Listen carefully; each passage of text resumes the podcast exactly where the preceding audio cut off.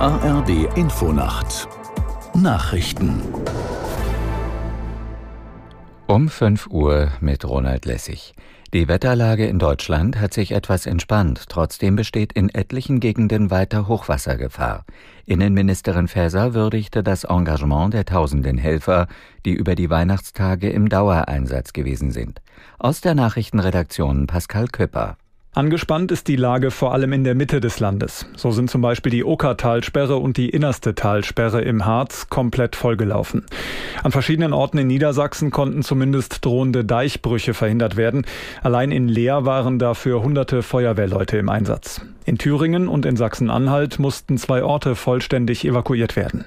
Deutschland hat in diesem Jahr einen Rekord beim Export von Rüstungsgütern gebrochen. Die Bundesregierung genehmigte Ausfuhren im Wert von mehr als 11,7 Milliarden Euro. Aus der Nachrichtenredaktion Janine Artest. Der bisherige Höchstwert von 9,35 Milliarden Euro aus dem Jahr 2021 wurde schon Mitte Dezember um 25 Prozent übertroffen. Das geht aus einer Antwort des Bundeswirtschaftsministeriums auf eine Anfrage der Bundestagsabgeordneten Dadelen vom Bündnis Sarah Wagenknecht hervor. Mehr als ein Drittel der genehmigten Ausfuhren ging in die Ukraine. Die Ampelkoalition wollte die Rüstungsexporte eigentlich einschränken. Durch den Ukraine-Krieg kam es zu einer Kehrtwende. Die Lieferungen nach Israel haben sich in diesem Jahr verzehnfacht.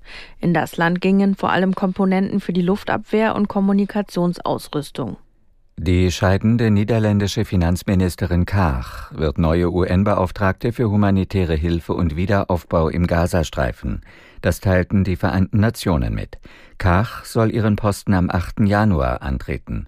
Die Personalie folgt auf Verlangen des UN-Sicherheitsrates. Die Niederländerin soll die Hilfe für die etwa zwei Millionen Notleidenden im Gazastreifen koordinieren. In Mexiko wird heute eine Delegation aus den USA erwartet. Sie will mit Präsident López Obrador über das Thema Migration beraten. Vor ein paar Tagen waren tausende Menschen vom Süden Mexikos aus in Richtung USA aufgebrochen.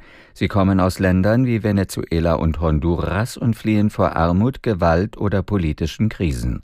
Vor der Präsidentenwahl in den USA im kommenden Jahr gilt Migration als ein hoch umstrittenes Thema.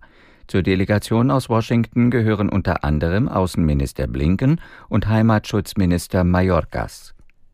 Das waren die Nachrichten. Das Wetter in Deutschland.